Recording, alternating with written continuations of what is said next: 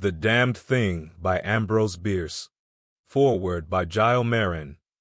In the shadowed corners of human understanding, there lies a territory uncharted by the limitations of our senses, a realm where the unseen dictates the fabric of our reality with an iron, invisible grip.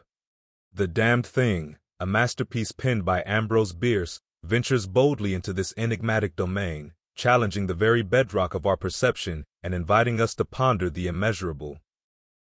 This narrative is not merely a tale of horror and suspense, but a profound exploration of the unknown forces that lurk just beyond the thin veil of human perception. Through a cleverly structured coroner's inquest and the haunting entries of a journal, Bierce weaves a narrative that is as much a critique of human arrogance in the face of the natural world as it is a gripping tale of the unseen.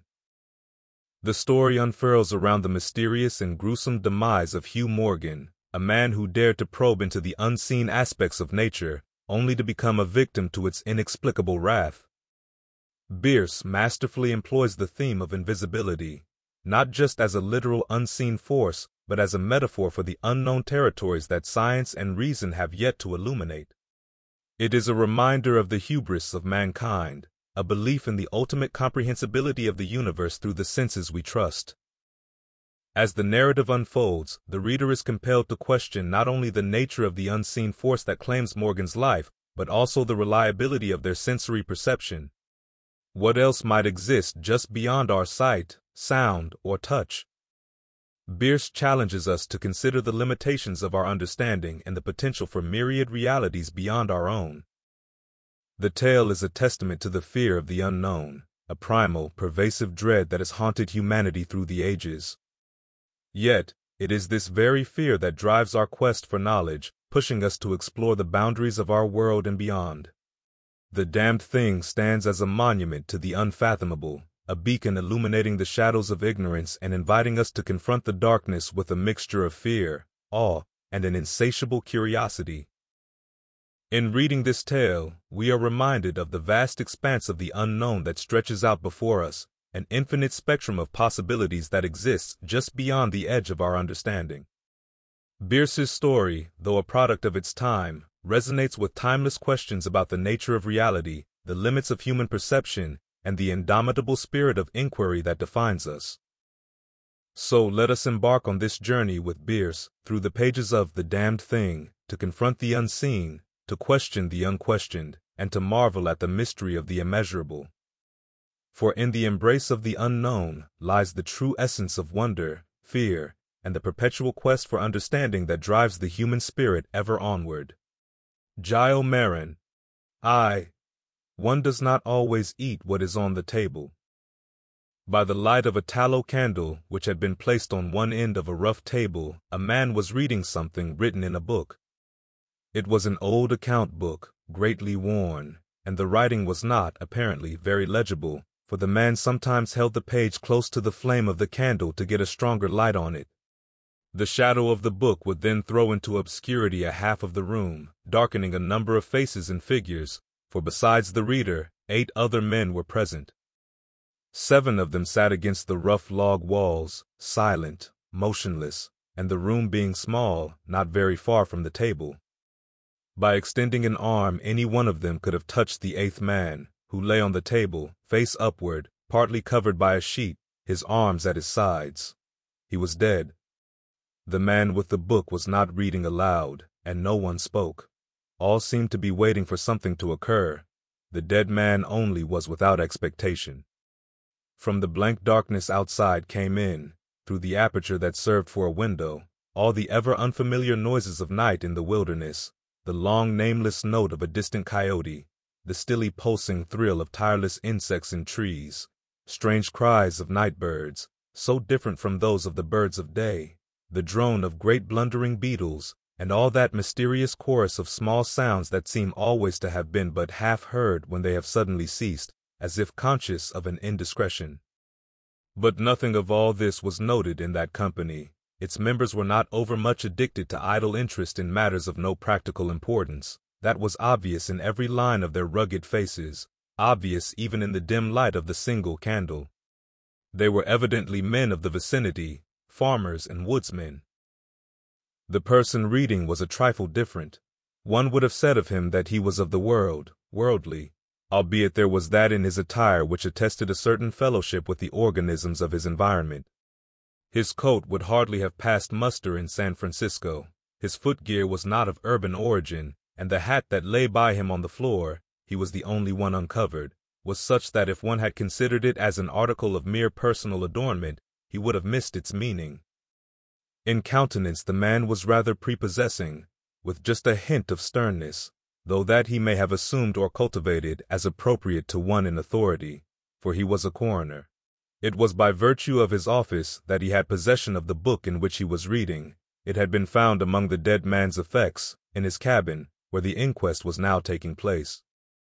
When the coroner had finished reading, he put the book into his breast pocket. At that moment the door was pushed open and a young man entered. He, clearly, was not of mountain birth and breeding. He was clad as those who dwell in cities. His clothing was dusty, however, as from travel. He had, in fact, been riding hard to attend the inquest. The coroner nodded. No one else greeted him. We have waited for you, said the coroner. It is necessary to have done with this business tonight. The young man smiled. I am sorry to have kept you, he said. I went away, not to evade your summons, but to post to my newspaper an account of what I suppose I am called back to relate. The coroner smiled. The account that you posted to your newspaper, he said, differs probably from that which you will give here under oath. That, replied the other, rather hotly and with a visible flush, is as you please. I used manifold paper and have a copy of what I sent. It was not written as news, for it is incredible, but as fiction. It may go as a part of my testimony under oath. But you say it is incredible. That is nothing to you, sir, if I also swear that it is true. The coroner was silent for a time, his eyes upon the floor. The men about the sides of the cabin talked in whispers, but seldom withdrew their gaze from the face of the corpse. Presently the coroner lifted his eyes and said, We will resume the inquest. The men removed their hats. The witness was sworn. What is your name? the coroner asked. William Harker. Age? Twenty-seven. You knew the deceased, Hugh Morgan? Yes. You were with him when he died? Near him. How did that happen? Your presence, I mean. I was visiting him at this place to shoot and fish. A part of my purpose, however, was to study him and his odd, solitary way of life. He seemed a good model for a character in fiction. I sometimes write stories. I sometimes read them. Thank you. Stories in general, not yours. Some of the jurors laughed. Against a somber background, humor shows highlights. Soldiers in the intervals of battle laugh easily, and a jest in the death chamber conquers by surprise. Relate the circumstances of this man's death, said the coroner. You may use any notes or memoranda that you please. The witness understood. Pulling a manuscript from his breast pocket, he held it near the candle, and turning the leaves until he found the passage that he wanted, began to read. 2. What may happen in a field of wild oats? The sun had hardly risen when we left the house. We were looking for quail, each with a shotgun, but we had only one dog. Morgan said that our best ground was beyond a certain ridge that he pointed out, and we crossed it by a trail through the chaparral. On the other side was comparatively level ground, thickly covered with wild oats. As we emerged from the chaparral, Morgan was but a few yards in advance, Suddenly we heard, at a little distance to our right and partly in front, a noise as of some animal thrashing about in the bushes, which we could see were violently agitated. We've started a deer, I said. I wish we had brought a rifle. Morgan, who had stopped and was intently watching the agitated chaparral, said nothing, but had cocked both barrels of his gun and was holding it in readiness to aim. I thought him a trifle excited, which surprised me, for he had a reputation for exceptional coolness, even in moments of sudden and imminent peril. Oh, come, I said. You are not going to fill up a deer with quail shot, are you?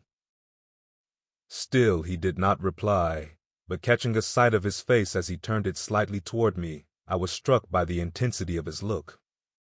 Then I understood that we had serious business in hand, and my first conjecture was that we had jumped a grizzly. I advanced to Morgan's side, cocking my piece as I moved. The bushes were now quiet and the sounds had ceased, but Morgan was as attentive to the place as before. What is it? What the devil is it? I asked. That damned thing, he replied, without turning his head. His voice was husky and unnatural. He trembled visibly. I was about to speak further when I observed the wild oats near the place of the disturbance moving in the most inexplicable way. I can hardly describe it. It seemed as if stirred by a streak of wind, which not only bent it, but pressed it down, crushed it so that it did not rise, and this movement was slowly prolonging itself directly toward us. Nothing that I had ever seen had affected me so strangely as this unfamiliar and unaccountable phenomenon yet I am unable to recall any sense of fear. I remember, and tell it here because, singularly enough, I recollected it then, that once in looking carelessly out of an open window, I momentarily mistook a small tree close at hand for one of a group of larger trees at a little distance away. It looked the same size as the others, but being more distinctly and sharply defined in mass and detail, seemed out of harmony with them. It was a mere falsification of the law of aerial perspective, but it startled, almost terrified me. We so rely upon the orderly operation of familiar natural laws that any seeming suspension of them is noted as a menace to our safety, a warning of unthinkable calamity. So now the apparently causeless movement of the herbage and the slow, undeviating approach of the line of disturbance were distinctly disquieting. My companion appeared actually frightened, and I could hardly credit my senses when I saw him suddenly throw his gun to his shoulder and fire both barrels at the agitated grain. Before the smoke of the discharge had cleared away, I heard a loud savage cry, a scream like that of a wild animal, and flinging his gun upon the ground, Morgan sprang away and ran swiftly from the spot. At the same instant I was thrown violently to the ground by the impact of something unseen in the smoke some soft, heavy substance that seemed thrown against me with great force. Before I could get upon my feet and recover my gun, which seemed to have been struck from my hands, I heard Morgan crying out as if in mortal agony, and mingling with his cries were such hoarse, savage sounds as one hears from fighting dogs. Inexpressibly terrified, I struggled to my feet and looked in the direction of Morgan's retreat, and may heaven in mercy spare me from another sight like that. At a distance of less than thirty yards was my friend, down upon one knee, his head thrown back at a frightful angle, hatless, his long hair in disorder, and his whole body in violent movement from side to side, backward and forward. His right arm was lifted and seemed to lack the hand, at least, I could see none. The other arm was invisible. At times, as my memory now reports this extraordinary scene, I could discern but a part of his body, it was as if he had been partly blotted out. I cannot otherwise express it. Then a shifting of his position would bring it all into view again. All this must have occurred within a few seconds, yet in that time Morgan assumed all the postures of a determined wrestler vanquished by superior weight and strength. I saw nothing but him, and him not always distinctly.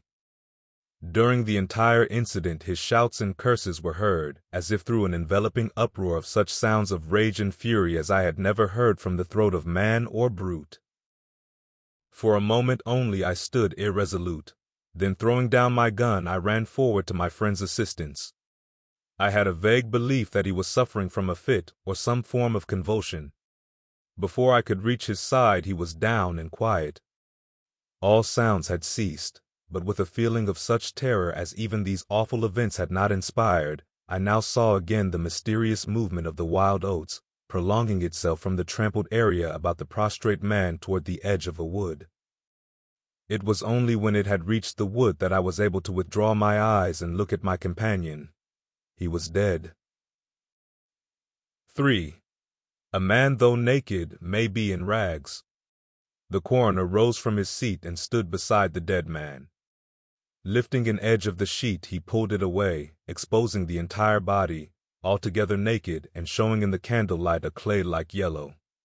It had, however, broad maculations of bluish black, obviously caused by extravasated blood from contusions. The chest and sides looked as if they had been beaten with a bludgeon. There were dreadful lacerations. The skin was torn in strips and shreds. The coroner moved round to the end of the table and undid a silk handkerchief which had been passed under the chin and knotted on the top of the head. When the handkerchief was drawn away, it exposed what had been the throat. Some of the jurors who had risen to get a better view repented their curiosity and turned away their faces. Witness Harker went to the open window and leaned out across the sill, faint and sick. Dropping the handkerchief upon the dead man's neck, the coroner stepped to an angle of the room and from a pile of clothing produced one garment after another, each of which he held up a moment for inspection. All were torn and stiff with blood. The jurors did not make a closer inspection. They seemed rather uninterested. They had, in truth, seen all this before, the only thing that was new to them being Harker's testimony. Gentlemen, the coroner said, we have no more evidence, I think. Your duty has been already explained to you. If there is nothing you wish to ask, you may go outside and consider your verdict. The foreman rose, a tall, bearded man of sixty, coarsely clad. I should like to ask one question, Mr. Coroner, he said. What asylum did this your last witness escape from? Mr. Harker, said the coroner, gravely and tranquilly, from what asylum did you last escape? Harker flushed crimson again, but said nothing, and the seven jurors rose and solemnly filed out of the cabin. If you have done insulting me, sir, said Harker, as soon as he and the officer were left alone with the dead man, I suppose I am at liberty to go? Yes. Harker started to leave, but paused, with his hand on the door latch. The habit of his profession was strong in him, stronger than his sense of personal dignity, he turned about and said, The book that you have there, I recognize it as Morgan's diary. You seemed greatly interested in it. You read in it while I was testifying. May I see it? The public would like. The book will cut no figure in this matter, replied the official, slipping it into his coat pocket. All the entries in it were made before the writer's death. As Harker passed out of the house, the jury re-entered and stood about the table, on which the now covered corpse showed under the sheet with sharp definition. The foreman seated himself near the candle, produced from his breast pocket a pencil and scrap of paper, and wrote rather laboriously the following verdict, which with various degrees of effort all signed. We, the jury, do find that the remains come to their death at the hands of a mountain lion, but some of us thinks, all the same, they had fits. 4. An explanation from the tomb. In the diary of the late Hugh Morgan are certain interesting entries having, possibly, a scientific value as suggestions. At the inquest upon his body, the book was not put in evidence. Possibly the coroner thought it not worthwhile to confuse the jury.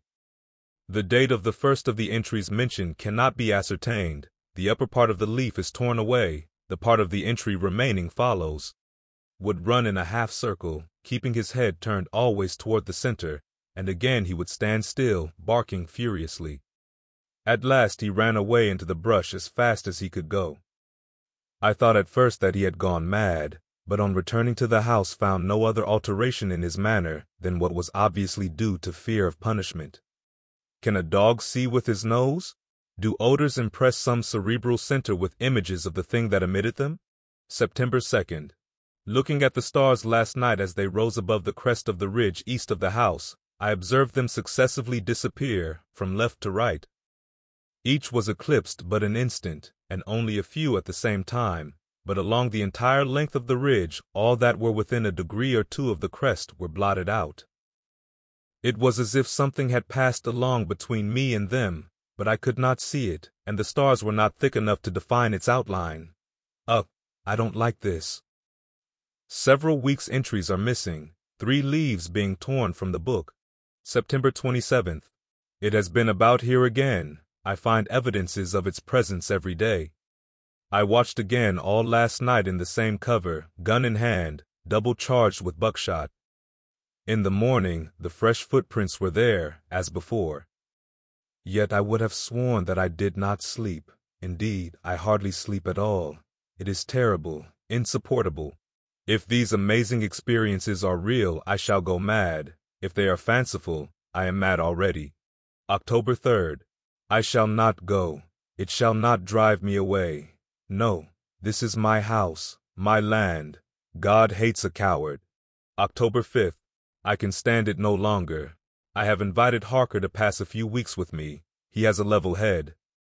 I can judge from his manner if he thinks me mad. October 7th. I have the solution of the mystery. It came to me last night, suddenly, as by revelation.